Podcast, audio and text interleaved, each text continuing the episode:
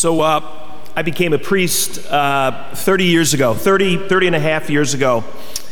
And my first assignment was in uh, West Hempstead, St. Thomas the Apostle. I spent five great years there. I loved it. Um, and then after that, I uh, was sent to uh, St. Anthony's High School as chaplain. So the deal there was uh, I'd work in the school, uh, but I wouldn't live there. The brothers, the Franciscan brothers, they lived upstairs in the friary. So I would be, um, I'd be assigned to some parish kind of nearby to help out. I'd live there, but I'd work in the school. So um, I got, I was told to go live in uh, Our Lady Miraculous Medal, um, not in Point Lookout, but in Wyandanch. Um, really kind of a big difference. Wyandanch was a very interesting uh, place. Uh, certainly was 25 years ago. It was uh, uh very poor, very uh, dangerous at the time. Certainly then, it was weird. It was like almost like a uh, inner city town, kind of, but like it was in Suffolk County. anyway, I knew when I was in my first assignment uh, the deal was it was five years. And that was really like, there were no extensions, there were no exceptions. You did five years, and then you moved somewhere else. Uh, so it was no surprise that I was going, but um, despite that, I think I was kind of in a little bit of denial about having to leave. I didn't want to leave my first parish. Um, I didn't start packing until it was like absolutely the last minute. It was ridiculous. I was just I was just throwing stuff in garbage bags essentially and kind of dragging them out. It was, it was, it was crazy. No, no organization at all. Anyway, I got the Wyandanch. I had like, a, you know, I had like a, a living room and a bed, like a little suite. I just dumped everything in the middle of my, my living room. Um, I remember just being kind of overwhelmed. Um, Wyandanch was really kind of scary. It was uh, break-ins at the rectory were like common. Um, the rectory itself was, on, was like a, a ranch house, so you were like on the first floor, like people right outside your window, like they'd be breaking in conceivably like into my bedroom. So it was, alarms would go off kind of regularly. So it was very tough the first couple of days. I was kind of scared and was missing where I had been. I was just kind of depressed and uh, overwhelmed. I don't know, maybe two or three days. Well, I know probably the first day my parents called just to ask how I was making out, if I needed any help. And I kind of was like, no, I'm, I'm good, even though I wasn't. Probably by day, maybe day three or four, I gave a call home uh, and I just I got my mom. That's who I was looking for. And I just said, hey, can you come on out and give me a hand with this? I gotta, I gotta get this some order here. And she was like, yeah, absolutely. So I think the next day she came out, and uh, I remember her walking into the, the living room, kind of surveying like the wreckage pretty much, and just her like looking at me like, You've got to be kidding. Like, are you, are you serious? Look at this is a disaster. Um, it's amazing. I, w- I was like 33 years old at that point. Um, but sometimes with certain people, like your parents, like, I mean, I turned into being 15 again. It's just like you kind of go back to like another time. Uh, my mother starts organizing stuff. She's kind of talking to herself, mumbling at points because she can't believe what a disaster I've created. She says, uh, she's asking me, hey, do you have like, uh, you know, a broom? Do you have cleaning supplies? I had nothing. I had nothing. So she's like, all right, she's getting more aggravated. I didn't, I didn't have anything. So she said, let's go, let's go get something. We went to like, you know, Target or Walmart or something like that. We get in my car and things get even worse. Um, my car was worse than my room, the condition of it. Um, and this has been like a, a source of tension between my mother and I since I had a car. Like it just, I, she can't understand why it's such a mess, the condition of my car. Oh, so like, so now we're driving.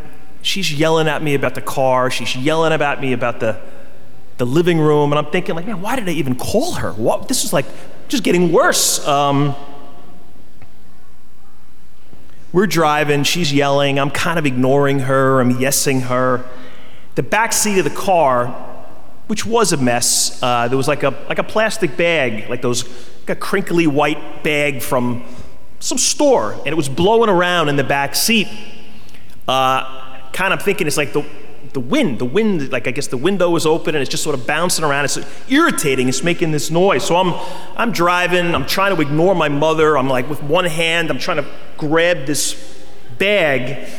Finally, come to a red light when I can turn around and. Uh, I realize what's going on back there. It was a bag, but it was a, a squirrel that was like playing with the bag this thing was like kind of sitting there, like l- looking at me.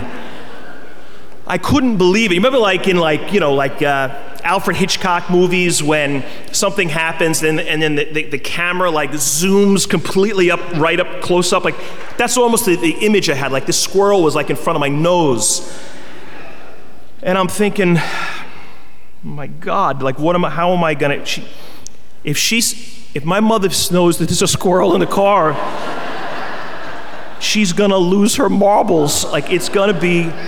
So um, I turned back and she must have, my, I must have looked like white as a ghost. She looks at me, she's like, Brian, what's wrong? And I said, nothing. And she goes, no, no, no, what's wrong? And I go, Ma, there's nothing. She goes, Brian, what's wrong? And I'm like, Ma, there's a squirrel in the back seat of the car. she lost her marbles. Um, screaming, uh, arms and legs flailing, um, trying to open, she's opening the car door. Like, we're driving. Like, so we pull over, we get out, I open the doors, the windows, and eventually the squirrel leaves. Um, it, was a, it was a horror show. She was like, she wouldn't talk to me. Like, she was, just got back in the car. We went to, we went to say it was Target, came back to the rectory it was like crazy. She was acting like it didn't even happen. Like, I, I, was like, I knew something was up with her. She was just so traumatized and I think furious with me. Uh, she finishes helping organize my room. And then she's getting ready to leave. So I'm walking her to the parking lot. And then she kind of turns and she says, Something like this. I mean, this is a long time ago. Word for word, I don't remember it, but this is very much the gist of what she said. It was like, Brian, I know leaving St. Thomas's has been tough. And she did. Like, she had been at my goodbye mass. It was very emotional. She said, I know you're missing people. I know this place is very unfamiliar. It's also kind of scary. She could see that. Moving is stressful. I, I remember that she even said this. She said, You know, and you're doing this alone, which is tougher. She said, When your father and I moved, you know, the second place they lived, I guess, after they were married, she was like, We had each other. You know, we didn't know, everything was unfamiliar, but we had each other. And she's like, I know, like you're, you don't have a wife, like you're on your own here. So it adds kind of to the, the weight of it all. But then she said, But this is going to get better. You're going to get settled in, and you're going to be okay. And they were very comforting words. But that was part one. And then she said to me, But Brian, you need to get it together. like, come on, like, you got to get a handle on this. You got to get a handle on your stuff. You got to you got to get organized. I mean, she didn't completely clean everything up. She said, "You got to finish this job." You have squirrels in your car. Like, come on, this is not you got to get get your act together. And I remember that. I remember her words and her sentiment. It was interesting. It was like this weird combination of comfort and challenge, like the, in the same paragraph. She nailed it. Like, I needed comfort. She knew I was overwhelmed. She knew I was kind of depressed and kind of out of sorts. And she acknowledged that, and she told me it was going to be okay, and that was comforting. But she also challenged me big time. Was like, come on, like, you can do this. You've got to do this. You've got to get it together.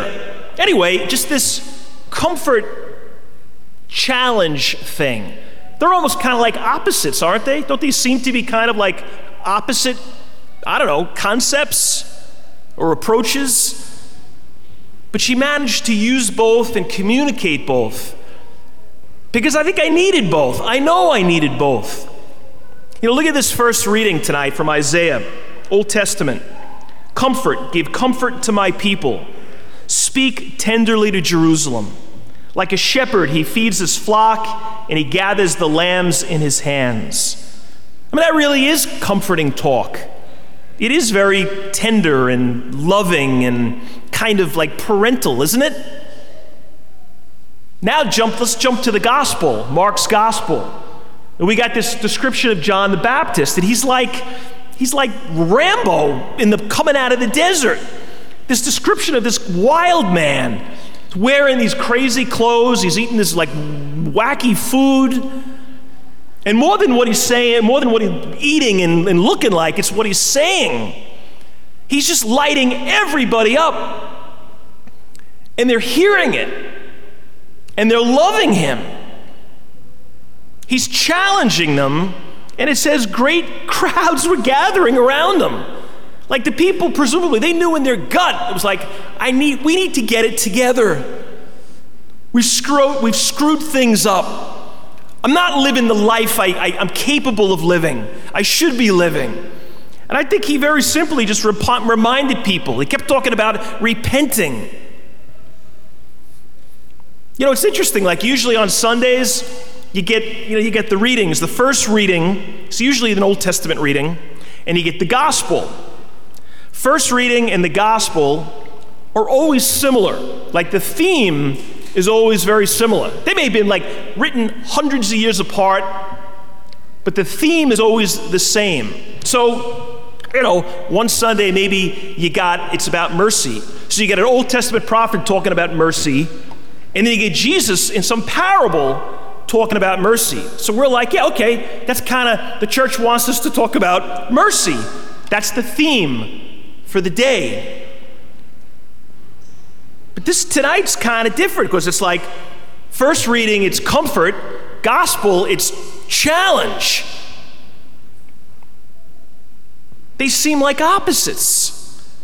But maybe, maybe that's kind of the point. Sometimes we need both. They seem to compete, but sometimes we need both. You know, this next month, my father will be dead uh, 20 years. And, um, well, for the last, I'd say since then, uh, I, I, I, I talk about him a lot. I talk about him up here a lot because he was a great man and absolutely influenced my life. He was a great example. Anyway, when he died, uh, I did his funeral mass, I preached.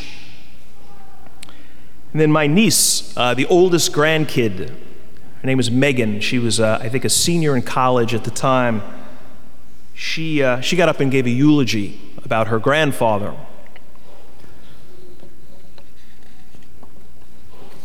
This is part of what she said. Grandpa was always a larger than life figure in my life. I know that I speak for the other grandkids, my siblings, and my cousins when I say that he wasn't simply our grandfather, he was also a good friend. Somebody we all liked hanging out with, as much as we liked hanging out with our friends. I know that sounds strange, but it's true.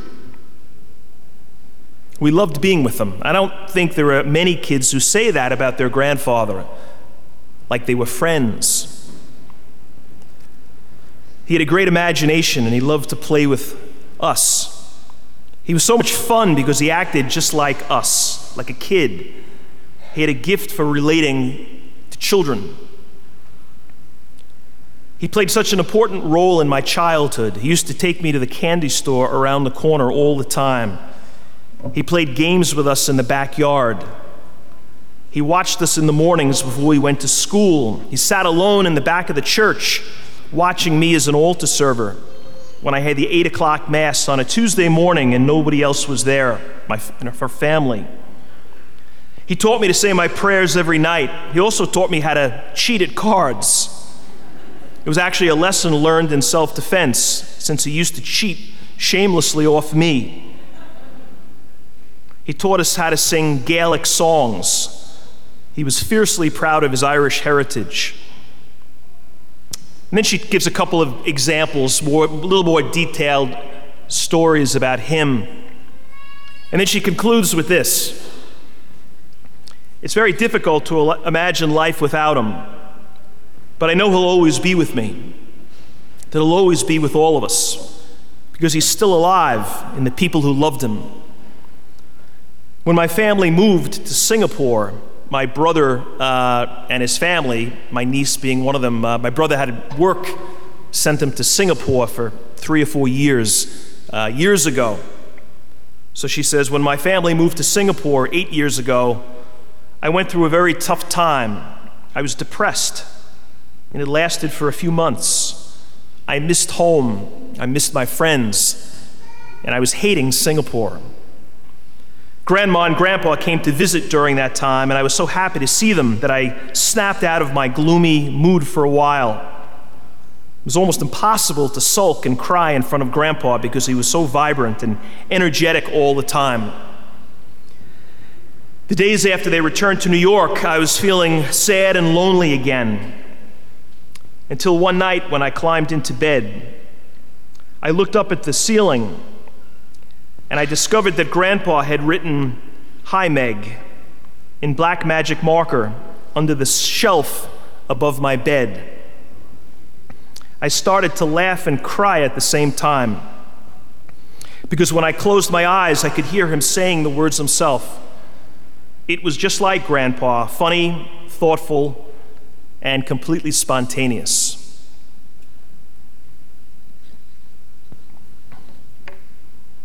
You know, my father could very much be John the Baptist when he needed to be. He could be tough, he could be very honest. He was very uncompromising with the stuff you shouldn't compromise. He didn't really care about not being liked if he wasn't liked. He certainly wasn't looking to be friends with his kids.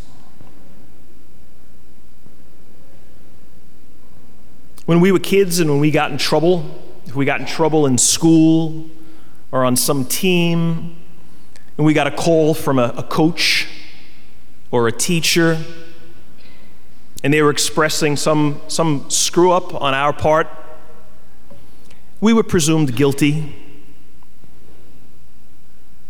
He was very honest. He didn't start blaming a teacher or a coach for something that they didn't do. And he'd let us know when we needed to hear the truth.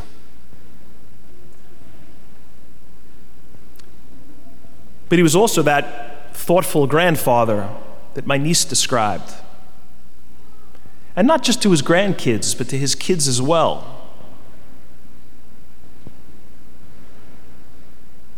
He was both. Like that gentle and challenging thing. I think the great ones do both.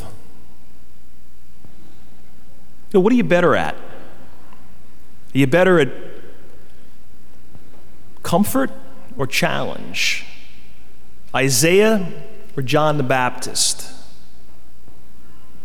You know, I think if we're honest, especially those who are old enough, we probably can look back on relationships and you say, yeah, I was, I was too much of one and maybe not enough of the other.